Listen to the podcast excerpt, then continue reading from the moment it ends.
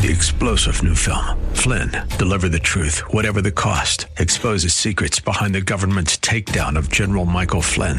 Flynn knew what the intel world had been up to. He ordered the first audit of the use of contractors. This set off alarm bells. He told the truth. He was the most dangerous person for Donald Trump to hire. They had to get rid of Flynn.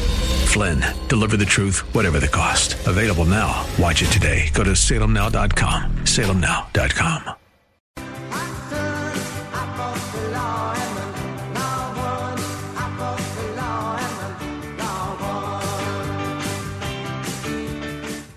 I'm on. This is Dr. Bill, your radio MD. You with me, Ken?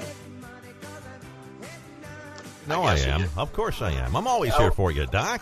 All right, but hey, can you turn down your feed just a little bit? I'm having some trouble adjusting mine. I'm getting a little loud noise in my ears, folks. So Okay. I want I want to be comfortable. How's that sound? Oh, that's so much better. You're I'll whisper wonderful. this morning. I'll whisper this There morning. you go. Thank you. Thank you. Okay. oh my gosh, what a weekend, huh? We saw a big jump in the uh, in the uh, coronavirus, COVID virus, Wuhan virus, China virus, whatever you want to call it in Florida. We had on June 13th 2,500 plus new cases. Can you believe that? That's the highest since uh, April. That's a big jump, almost a thousand cases. So that's bad news for the public, good news for the doctors, bad news for the nurses who have to take care of them. Uh, it's uh, it's going to be a long summer, and the stock market took a hit. Did you see that, Ken? I Uh, did. Yes, it went down a little bit there in the middle of the week. Yeah, the statistics came out, and everybody panicked. Uh, my goodness. Well, I'm, I'm happy to say that we're still doing a good job at our little hospital, and we're admitting patients with the virus and with the rule out virus diagnosis, and we're we're taking good care of them. And I think we've still only had one death in, in the whole time period, other than the first person who came in who was already um, at the end of her life and just had the virus on top of emphysema and lung cancer. But uh, this is something that we have to take seriously, and I don't see anybody wearing masks, or very few people. Do you see anybody, Ken? I mean, it's it's uh, It's, It's a little- miss. Yeah. yeah, it's a little frightening. And I don't have a problem with people going out and, and, and doing things and socializing and going to restaurants, but I would like to see everybody wearing a mask and a little social distancing when you're indoors. That that would be helpful. But what do I know? I'm just I'm just a doctor. So had I'm just a dumb doctor. So listen, I had a, an interesting patient I saw yesterday. I'm not quite sure why I was consulted, other than that I guess I'm such a wonderful doctor and everybody wants me involved. But this lady came in and she has what's called lupus. Lupus is an autoimmune disease in the same family as rheumatoid, arth- rheumatoid arthritis and psoriatic arthritis and uh, a host of other immune diseases, polymyalgia rheumatica, uh, temporal arteritis. There's a whole bunch of them, and I've talked about them before. Now, this is uh, a disease where you make antibodies to your own nuclear material, your own uh, DNA and RNA in your blood cells. And uh, it's predominantly women. It's about 90%. And of course, this was a woman. Uh, we see symptoms like a rash on your face, kind of a butterfly rash covering your nose and your cheeks, uh, ulcers in the mouth, kidney damage with protein being spilled from the kidney, seizures because of small vessel disease in the brain, uh, lack of, of normal clotting mechanisms in the blood, anemia, fever, lymphadenopathy, flu-like syndrome. Uh, you can get Raynaud's phenomena, which is uh, where the small blood vessels in your fingers and toes constrict and you have intense cold and pain in, in your digits and uh, you can have all kinds of secondary symptoms. You can have inflammation of the lining around your lung, around your heart. You can even have what we call sterile, that is not infectious growths inside the heart, little little uh, little abnormal growths on the leaflets of the heart. And it also makes you exceedingly susceptible to other diseases, especially something like the COVID virus. So the lady is admitted to the COVID virus unit.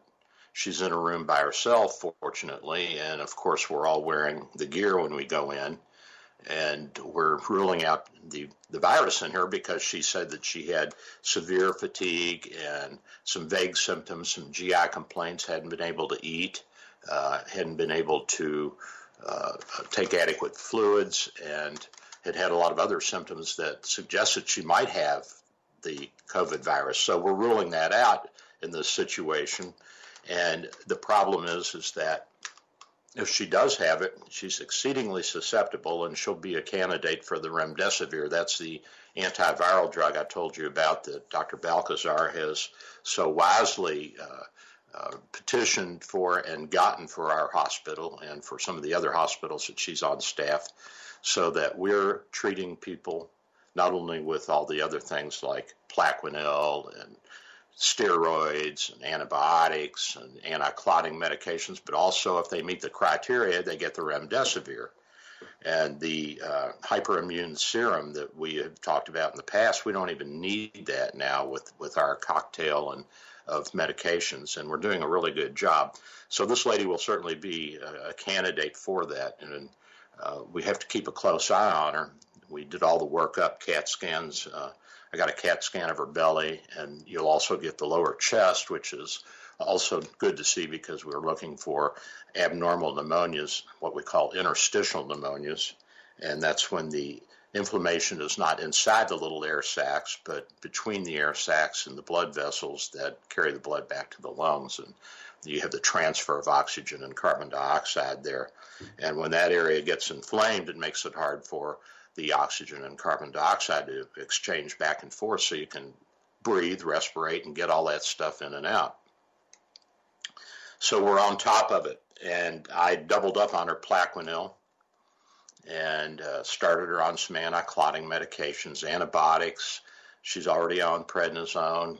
She's on all of the all of the things that we're using the cocktail that we have going and that we have figured out, and it works. And uh, we'll see how she does. But this is an interesting phenomena to see someone with uh, with a serious autoimmune disease where their immune system is drastically and dramatically affected by uh, by the disease process and makes them hyper susceptible to more serious diseases like the coronavirus. Not that lupus isn't a serious disease, but we are able to control it. It used to be a fairly fatal disease. Uh, most people would die from it uh, before we had adequate treatment. And the treatments that came along first were the corticosteroids, the prednisone, and the cortisone, and things like that. Then the Plaquenil came in, and that's still a drug that we're using. It's an old timey drug, but it's it's a very good drug. We've got a host of newer medications that we can use, and uh, if you have those symptoms, if you're a woman, usually childbearing years is when you come down with it, and you have the symptoms that I mentioned above, you need to go see your doctor and, and get tested. And that is what I have to say about healthcare today, Ken, unless there's something that you want to ask specifically. I'm feeling pretty good today, Doc. So. All right. Well, apparently that rectal exam helped. Thank you. I enjoyed it. Yes. Okay, good. you enjoyed it. Oh my God. We're in trouble, folks. Now, did you hear about the police shooting up in Atlanta? Yes, certainly did. Yes. Oh, that's going to stir up everything again. Now, did you see the video of it? I have not seen the video yet. Okay, the, the story is that uh, this guy, uh, what was his name? His name is Rayshard Brooks. He's asleep, passed out, not asleep, passed out in the uh, in the fast in the drive-through line at Wendy's. And I mean, you know, it's one thing to go out and drive drunk and, and kill several people, but you know, when you block a when you block the drive-through at Wendy's, that's that's a heinous crime, baby. I mean, we got we're, we're taking your butt right out of there. So the police are called and they go, and this guy's passed out in his car in the line, and so they, you know, they get him out, pull him out, and he's fighting and resisting, and they finally get him to do a drunk test, and he's drunk, and so then they're trying to arrest him, and he starts fighting back. Bad idea bad idea. you know what? This guy is fighting people with badges and guns, and he's not armed.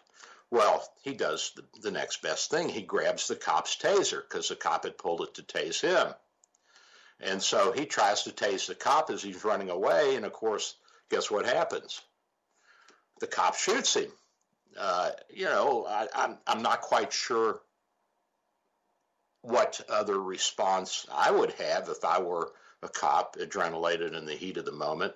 Uh, maybe it was undue force for uh, a, a, drunken driving charge, but certainly not undue force if you're being attacked. I guess in Florida, if somebody tased you, I understand your ground, you could shoot back. Now in Georgia, I don't think that's the case, but uh, you know, down here, because what if he tases you and down you go, and then he decides, well, now that the SOB is down, I'm going to go back and get his gun and put a pellet in his head. Well, that's no fun, and I wouldn't want that if I were a cop. So at any rate, the cops fired the police chief, Erica Shields, she stepped down, she resigned. And the other cop that was with him, his partner, is on administrative leave. And of course, there's protests starting up, and uh, I guess they burnt the Wendy's down as if Wendy's had something to do with it. Uh, you got me. I don't know. Uh, the one police officer is Devin Brosnan, and the other one is, uh, let's see what his name is. I've got it here somewhere, but at any rate, we've got uh, Garrett Rolfe and Devin Brosnan involved in this. And, uh, you know, it's, it's too bad. It's a sad situation. Uh, Brosnan was hired in 2018, and the other fellow, Chaffee, has been on the force since 2013 so 2013, you know, he's not a rookie anymore. 2018, the guy's had a couple of years of experience. Uh, what do you do? I mean, what do you do if you're a policeman and you're assaulted? Well, if they've taken uh, your if they've taken your preliminary or your preliminary weapon, the taser, you don't have much choice left. No, you don't have a choice, and and and you can say, well, this is another killing of a black man by a white cop. Well, you know, the majority of cops are are white. Why? Because the majority of Americans are are white. I mean, it's you know, it's it, it, actually there's there's a higher proportion of black cops out there now than there there used to be, and certainly there's disproportionately represented black cops around the country now, which is which is fine. I don't you know, it doesn't matter to me. I don't care what color you are as a cop.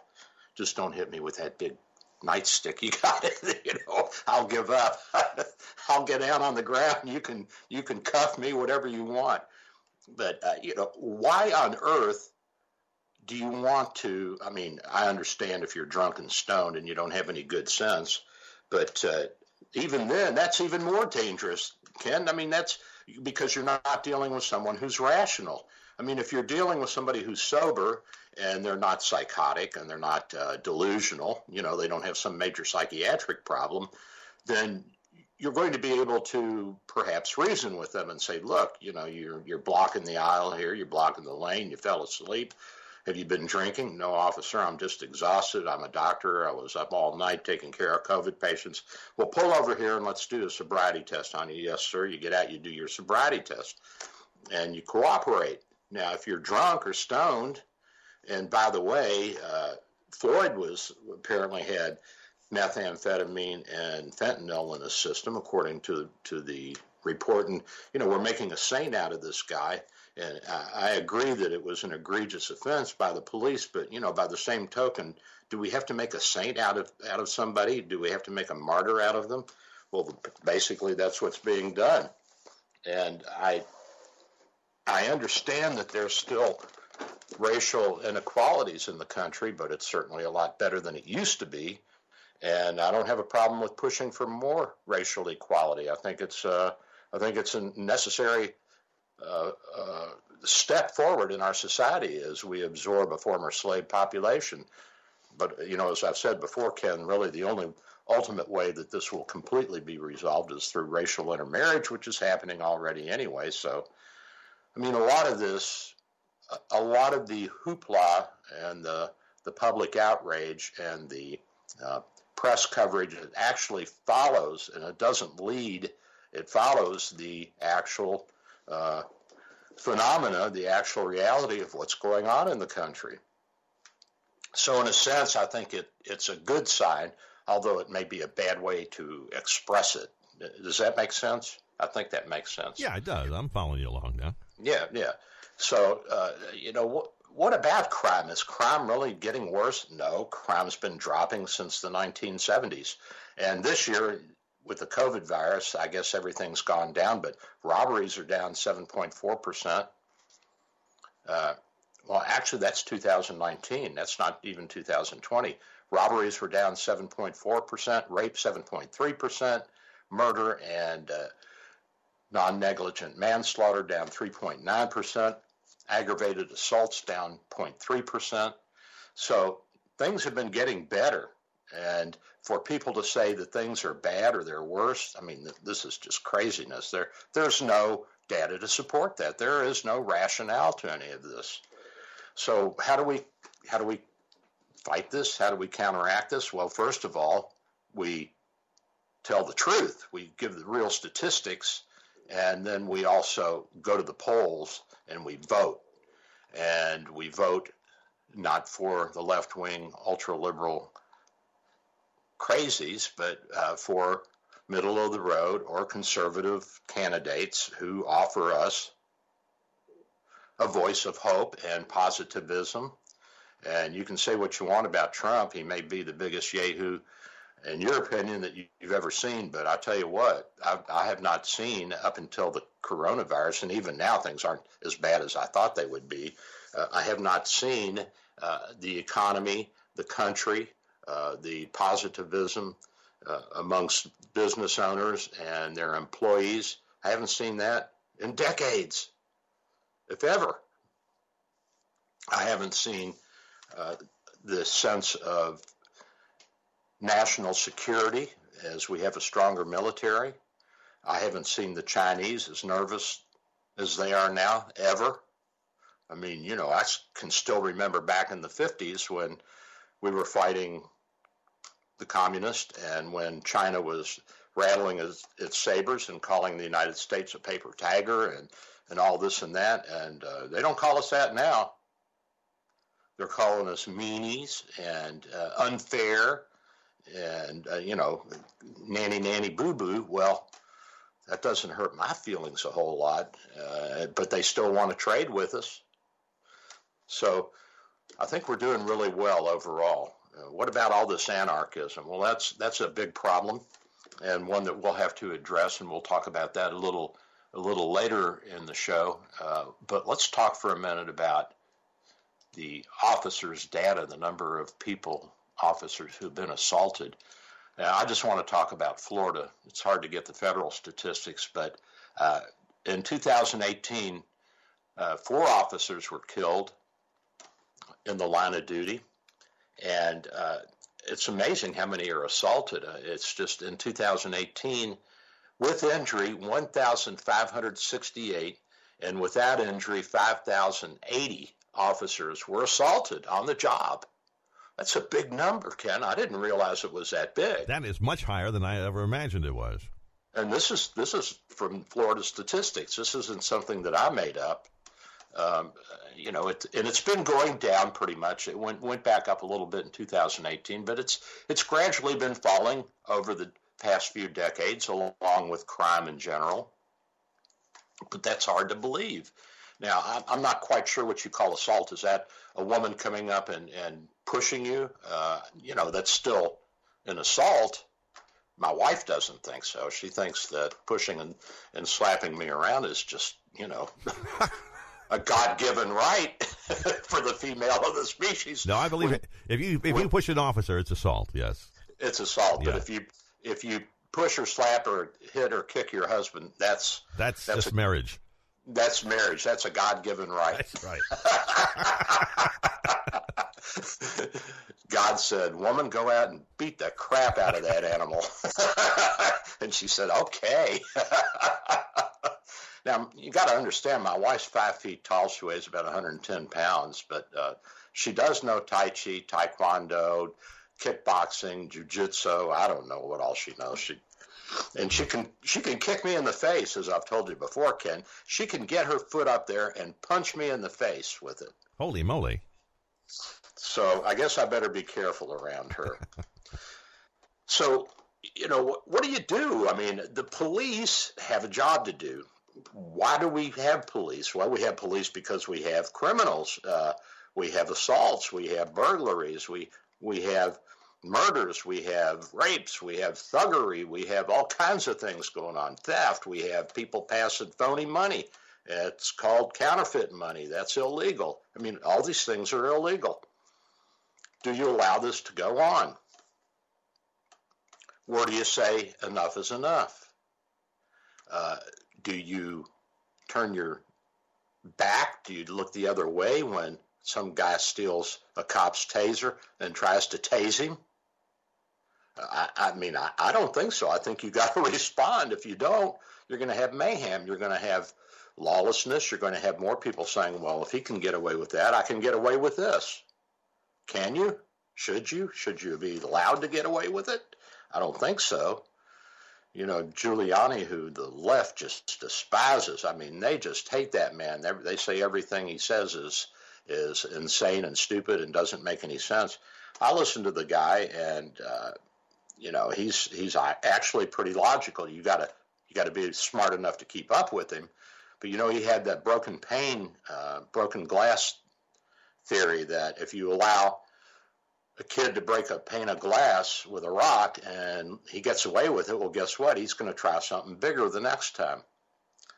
And I can tell you from my own personal experience, that's a fact, Jack. I, I did some things that I should have been arrested and locked up for but I got away with them. But guess what? Some of my buddies didn't. They got arrested, and some of them went to prison.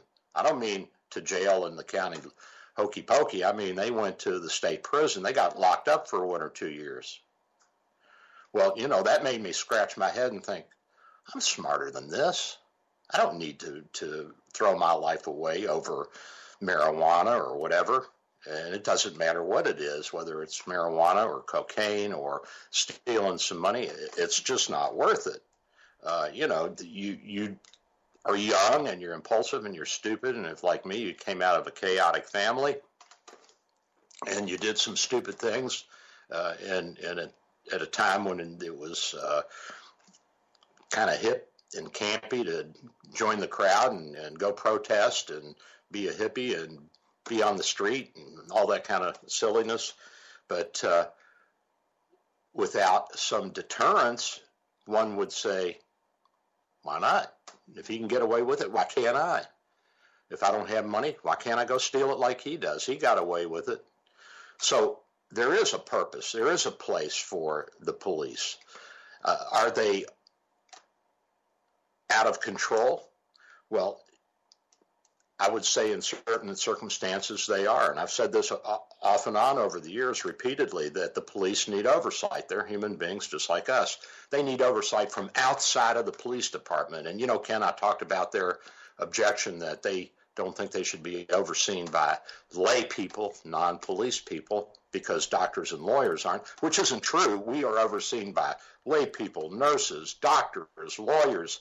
I mean, we are overseen by we are the most regulated industry. Medicine is just ridiculously overly regulated. And did you see where the governor in New York would not let the doctors in New York treat the COVID patients with Plaquenil? And they had the highest mortality rate up there of any state, the worst outcomes. They had the poorest care. And there was even a woman who went into the hospital with a hidden camera. She was a nurse. And she filmed COVID patients being put in rooms with non COVID patients. What on earth are these people thinking? What is this all about? What is with this governor? He looks like Stalin sitting there between the New York and the American flag with a tight camera on him, Cuomo. This guy's insane. He's a whack job.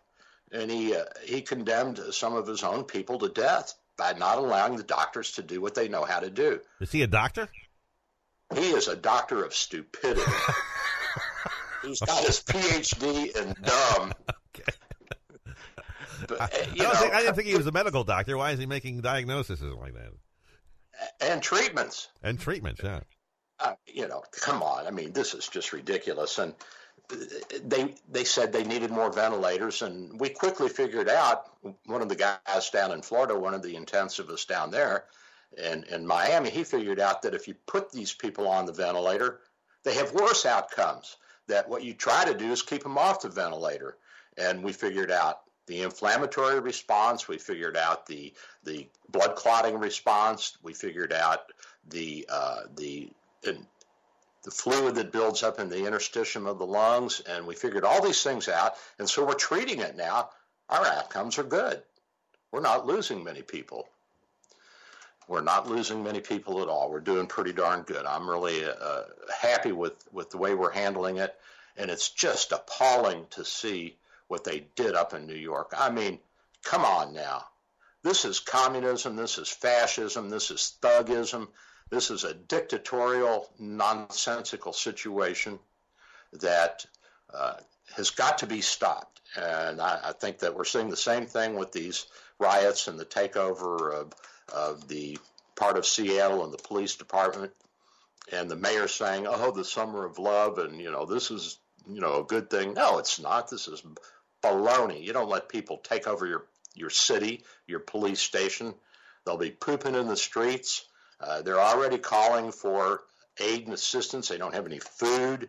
They don't have facilities. They don't have toilet paper. And they're going to set up their own state. Yeah, well, who's going to pay for this state, this state of anarchy? Are you going to pay, Ken? I'm not. No, none of my tax dollars hopefully will go that way. No. No, not going my way.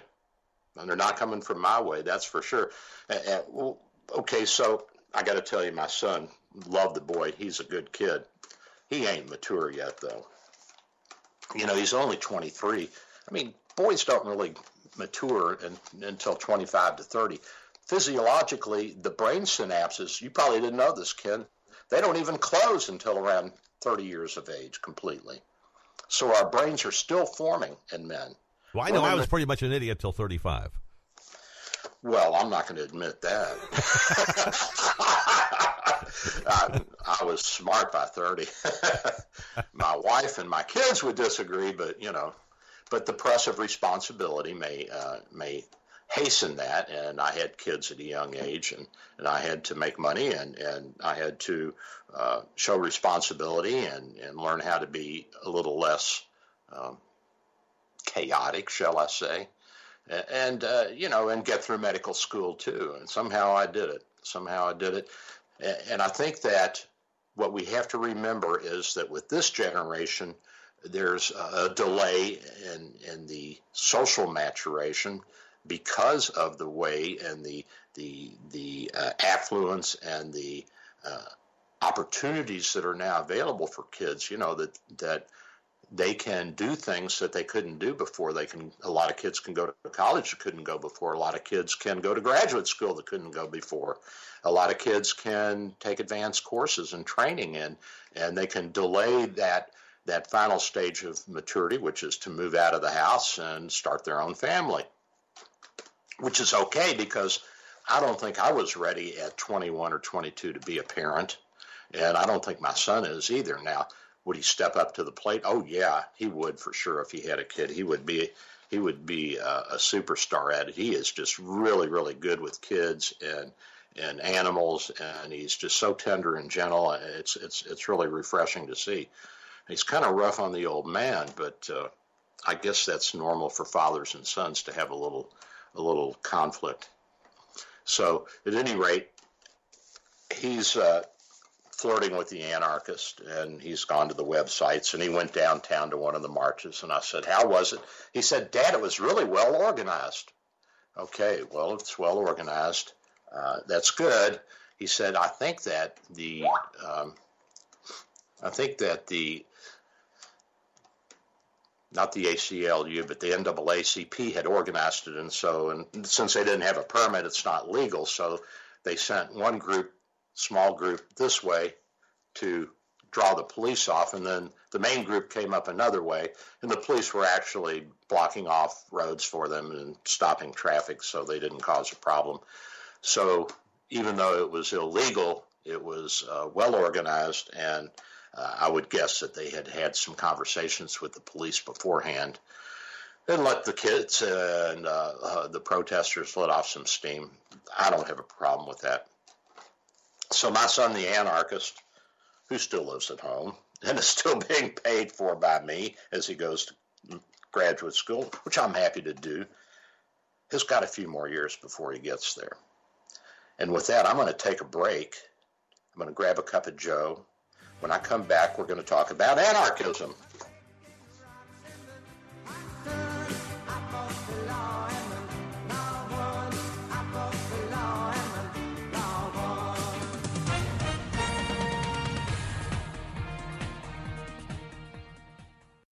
Bill for Bay Area Medical, located at 6399 38th Avenue North in St. Pete. 727 384 6411. 727 384 6411. Full service clinic with x ray, heart imaging, ultrasound, stress testing, and minor surgery. We provide quality health care in a warm and friendly atmosphere. We are multilingual, well trained, and certified. Most American insurance and new patients accepted. Bay Area Medical Home of Can Care 727 384 6411. 811 727 384 6411. Dr. Bill here. With social distancing and sheltering in place, telemedicine is here. Bay Area Medical Home of Can Care Clinic offers telemedicine for new and established patients. You can see me without an in-office visit. Schedule an appointment at 727 384 6411. 727 384 6411. When it's time for your appointment, type this web address into your cell phone or computer web browser, doxy.me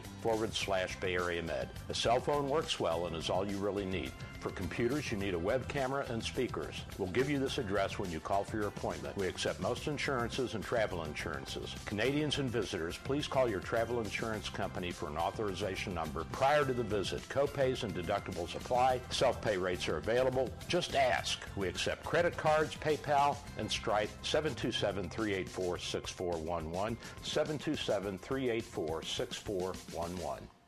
Hello, this is Dr. Bill Handelman for our good friends at Tampa Bay Imaging. TBI provides state of the art MRI and CT scanning with the lowest radiation possible. Most insurance plans accepted and self pay rates are very competitive. TBI is conveniently located in Tampa and St. Pete with evening and weekend appointments, so call TBI today or ask your doctor. In Tampa, call 813 386 3674. St. Pete, call 727 545 9674. We're Diamond and Silk, and we have a new book coming out called Uprising The Awakening of Diamond and Silk. It's about how we overcame poverty and hardship by not letting anyone else define who we are, what we can do, or who we are supposed to vote for. And guess what? You can do it too. That's right. And we want you to hear our personal story for the first time. Uprising by Diamond and Silk, coming August 18th. Pre order at Amazon or wherever books are sold. As the will of the students go, so goes the will of the nation. This is the central theme of the new movie Return to the Hiding Place, a film about Corrie ten Boom and her family's heroic efforts to hide and save Jews from Nazis during World War II, and about her secret army of teenagers. Watch this captivating movie tonight with your older children at salemnow.com and save 20% with the promo code TAMPA. Return to the hiding place at salemnow.com. Promo code TAMPA. Take AM 860 The Answer with you wherever you go with our mobile app, TheAnswerTampa.com, Alexa, TuneIn, iHeart, and at radio.com.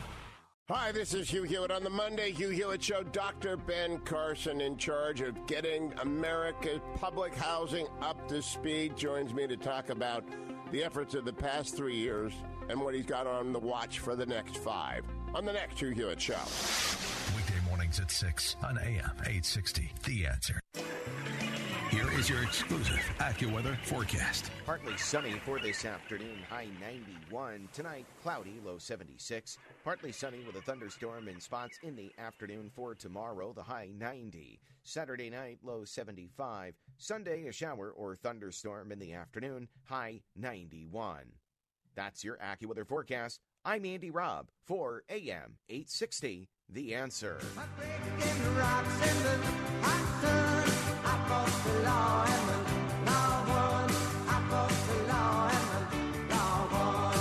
And I'm back. This is Dr. Bill, your radio MD. We're on AM 860 The Answer. I'm at 877 969 8600, 877 969 8600. And uh, looks like we're doing pretty good here so far with the show. I uh, have tried to find some st- statistics on the number of people shot to death by police in the U.S. and uh, you know, you're getting conflicting reports. I see something from Statista, which shows uh, 204, 202. Other reports are, uh, that's for this year. Other reports are uh, for way less than that. And so I'm not quite sure. Let's see, I see for whites, uh, according to Statista this year, 172 killed by police uh, for uh, for black Americans, it's uh, like 88, something like that. Hispanics, 57, other 14. So I don't know how accurate these statistics are or where they're getting them. I tried to find some statistics at the Department of Justice and the FBI, but they don't have anything up to date. Uh, it takes them a year or so to get statistics out from previous years. So uh, I don't think that there's that been that many police killings, but that may include uh, people who are in custody or who are at the jail and die from causes other than being killed by police. So we have to take that with a grain of salt. I don't think it's that high. I don't think it's that egregious, but let's say let's say 250 people or 230 people have been killed by the police so far this year. Well, that means that what 0.0001% of the population has died at the hands of the police. I mean, that's an extremely small amount of people. There's 230 million of us, or no, I'm sorry, 330 million of us now in the United States. So, with that large number, you know, even 330 people is, is an extremely small amount. And for a country that has as high a crime rate as we do, I think that's pretty good that the police have have not been uh, more aggressive and more egregious. Again, though, I am and had been and will continue to be one who is for outside oversight of police departments, not only for outside oversight, but for the ability to to uh, take legal action against police who uh, abuse their their office and their station. I don't think that we should allow them to do that. That that's not uh, that's not what I want to see in my police, and that's not what I want for my country. But I also want to feel safe when I go out on the streets, and I would like to be able to walk the streets at night or ride my bicycle or whatever without having to carry a pistol and looking over my shoulder to make sure that nobody's going to run me over just for fun. And, uh, you know, although it hasn't happened uh, that I know of in St. Pete, uh, I'm sure that there are incidences of people being run over accidentally on purpose when they're riding their bikes, uh, and I, I, would think that uh, that that's a crime. I would think that that's something that we don't want to happen. You know, Ken, I was talking about this with some friends, and I think that if if you want to get something in life, you got to work for it, first of all. That's just a given. If you don't work, you don't eat. And if you want to get something by negotiations, that's that's okay, or or by uh, voting, uh, by uh, uh, community action and change. I don't have a problem with that. But if you take it by force, what do you call that? Well, I call it armed robbery. I mean, you know, if you take something from somebody by force, that's armed robbery. Or if you take something sexually from somebody by force, it's called rape. Or if you take something from somebody by uh, uh, threatening to harm them if they don't give you something, that's called extortion. Felony larceny. If you take something from a kid by force, that's called abuse. So, I mean, unless you're taking something from a kid that's going to hurt him or her, if you're, you know, if they've got poison in their hand and you knock it out of their hand, that's one thing. But if you if you insist that they do something that is not necessary, and if they don't, you harm them, then you know that's called child abuse. So all these things that we see going on are, in my opinion, crimes. How far do you let it go? That's the question. And what is anarchism? Well, it's a political theory, and uh, the anarchists are skeptical of the justification of, of, and use of authority and power. And they don't like political power. They don't like governments. And it's usually grounded in some kind of uh, moral argument about the importance of the individual and of freedoms, personal freedoms, and uh, the belief that we can all just get along. Why can't we just get along? And I think that that's a wonderful idea. It's called utopia, and several people have espoused utopian theories. Plato, St. Thomas More, uh, Walden Pond was another experiment in utopia here in the United States in the 19th century. None of these work. They don't work. Uh, somebody has to go out and and chop the wood and plow the fields and build the houses.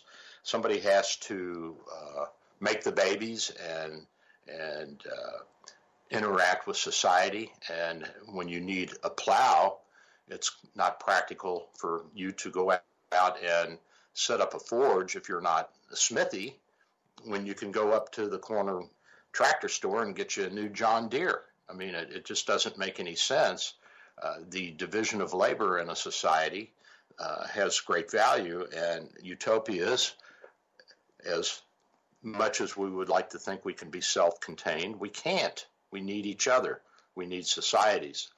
So the idea that you can form these utopian societies and and say, well, look, the rest of the world be damned. We're going to take our little group and we're going out to Walden Pond and we're going to do our thing the rest of the world may not like that. And uh, you may say, oh, well, you know, the, the Muslims are the same as the Christians and the Buddhists are the same as the Jews. And, you know, not necessarily true. Some people are more aggressive than others, some groups want more power than others. Some people don't like to see you have something that they don't that's one of the things that one of the guys from China told me. He's an anesthesiologist. He came here about 20, 30 years ago, got out when things started to loosen up a little bit. And I said, What's the problem? He said, Nobody wants to see anybody have something that they don't. So if you have if you have a cow and they don't, they're going to take the cow from you.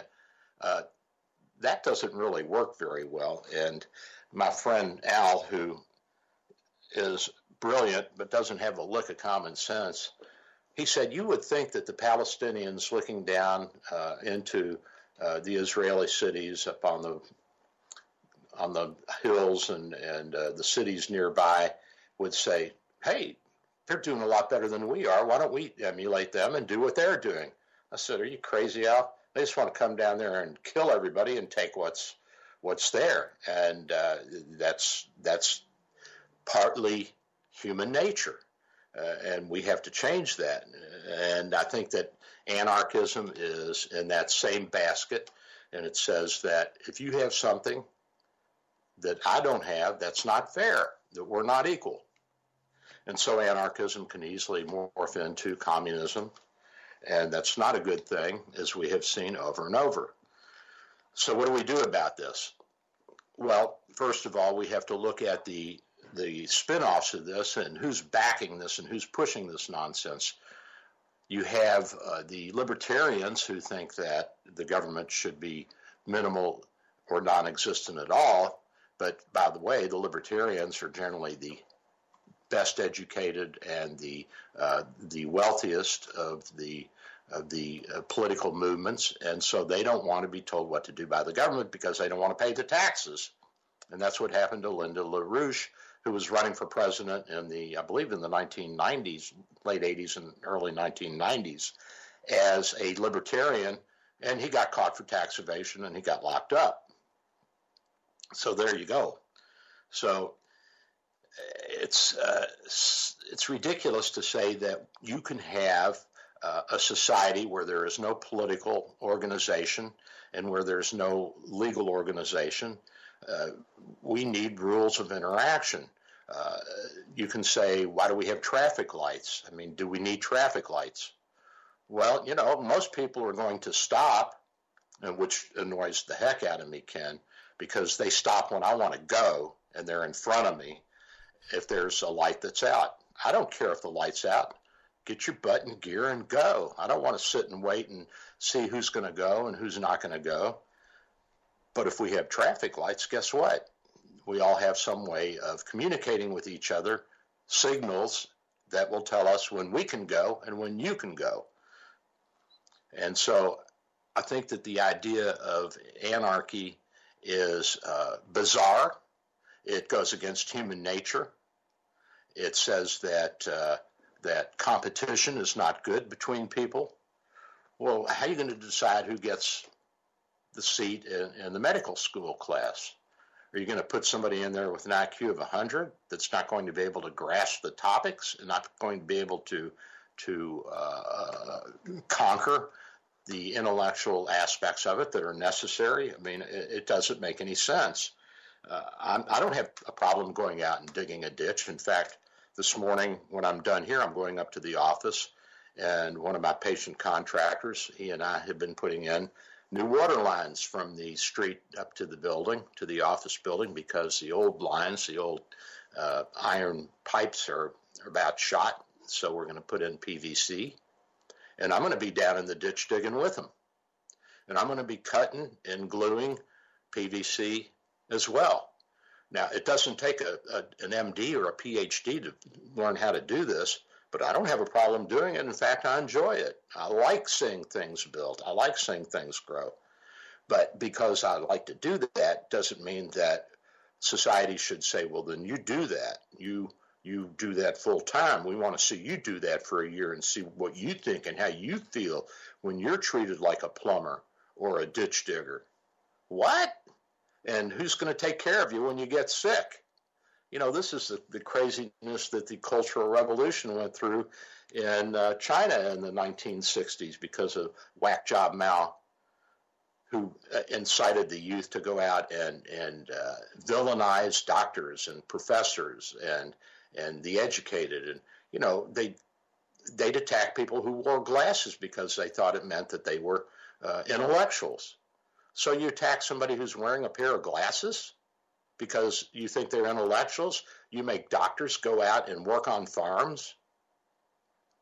You uh, imprison intellectuals for teaching theories of physics. I mean, this this absolutely makes no sense. And you think it didn't happen? It surely did. We have two patients who were Chinese professors and they had to leave the country. The guy's written several textbooks on uh, nuclear medicine and uh, radiation therapy. And the guy had to leave the country. He's a published author.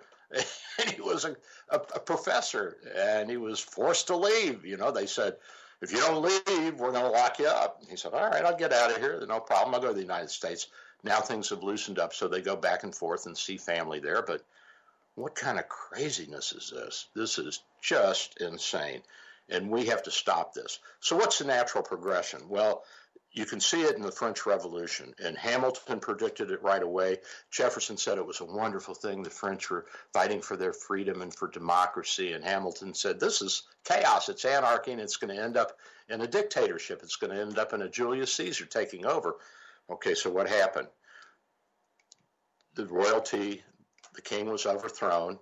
Uh, a committee of uh, thugs, intellectual thugs, took over, instituted a militaristic regime.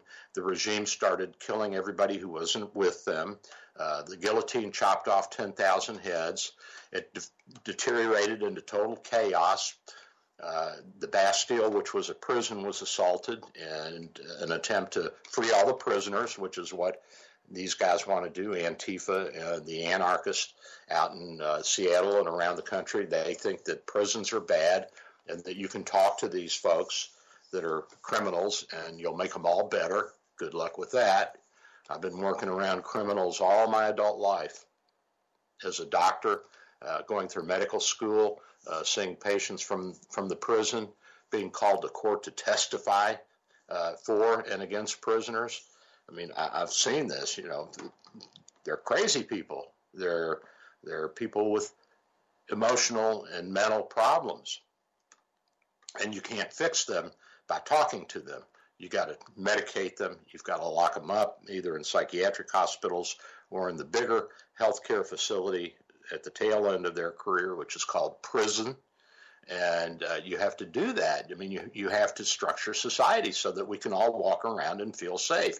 We need traffic lights so we don't run into each other or sit there frozen at a four way stop and not know whose turn it is to go and wait for some old lady to decide to go and uh, or somebody to run the red light and somebody else at the or the stop sign or the no stop sign at the same time and hit each other and cause an accident.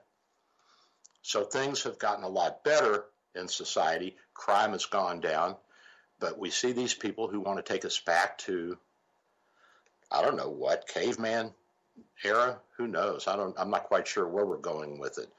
And so you have this this attempt to uh, decriminalize everything and to make us all the same and to uh, castigate and uh, and denounce people who are more intelligent than you or who are more uh, energetic and more industrious than you, who have something more than you. You want what they have. You don't want to work for it. Uh, you think it should all be equal. Good luck with that. It didn't even happen in Russia, in the Soviet Union. You know, the oligarchy, the little communist party, which was less than a tenth of a percent of the population, one tenth of one percent of the population, they lived like kings and queens, while the rest of the country struggled and fought and scrapped. And you say, I don't believe that. You know, I got friends that grew up in Russia during the Soviet era. I know Jews who got out as refuseniks. I know the stories. I know how they lived. I know what they had and didn't have. I know how lines would form outside of stores and uh, outside of department stores when there was something coming in. People would get in a line not knowing what it was for because they knew that if they didn't get in that line and it was something they needed, like a loaf of bread, they wouldn't get it. So if they saw a line form, they'd all jump in. Can you believe that, Ken? I mean, what a way to go through life. And no this kidding, is how. Th- this is how. This is how these folks out here in Seattle want us to live. And have you seen them? They all look like a bunch of ragtag uh, uh, losers to me. I mean, I don't know what they're trying to prove. And this this spills over into religion. And you know, as one of the Bakunin, who's one of the great anarchists, he said uh, he rejected God as the absolute master, saying famously, "If God really existed, it would be necessary to abolish him." Let's see, uh, how you going? I mean, if it's a supreme being who's all powerful, I don't think that's going to work. Not that I'm saying there is a supreme being that's all powerful, but if there is, you know, I- good luck. Uh, so, how do you how do you get to this point where you were so blinded by your your pa- I guess it's passion that uh, you, and your sense of inferiority and your sense of, of feeling downtrodden and your uh, empathy for uh, people who are criminals who are breaking the law and assaulting police officers who then get hurt or killed. Uh, uh, how do you how do you get to this point? I mean, th- this is this is psychiatric disease. This is mental disease. This is personality disorders. This is uh, the tail end of abuse and neglect of children of alcoholics and drug addicts, of people who uh, should never have had kids to begin with. Um, and how do you stop it? Well, I don't think you're going to stop it completely. We're going to see this flare up off and on again over the decades and centuries, and it's probably been going on since the beginning of time. But the tail end of this, as I was saying, uh, Hamilton predicted what would happen.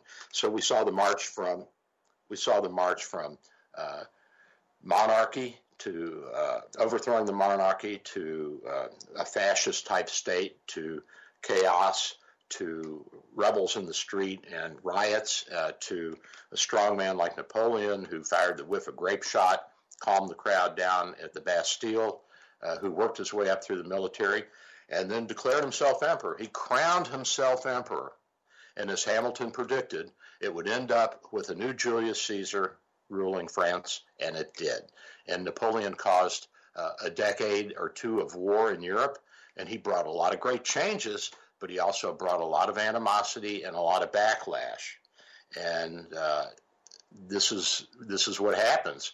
So what's going to happen here? We go from peaceful protest to confrontation to riots to anarchy, and the president's going to come in, or somebody's going to come in with troops if it keeps on going, and they're going to put it down. And uh, then we'll have a backlash to that, of course. So you got to play it very carefully, especially in an election year. And how much uh, chaos and how much property and personal damage can we tolerate? Personal damage can we tolerate? Uh, a little bit more, but not too much. We need to start stepping in here. We can't let this keep going on. I am. Uh, I'm not uh, a super law and order guy. I think compassion is appropriate. I think rehabilitation is possible in some cases. But overall, I think we need some law and order here. And that's my story, guy. And I'm going to say goodbye to everybody and wish a happy weekend. And I will talk to you next week. I am Dr. Bill, your radio MD. Love you.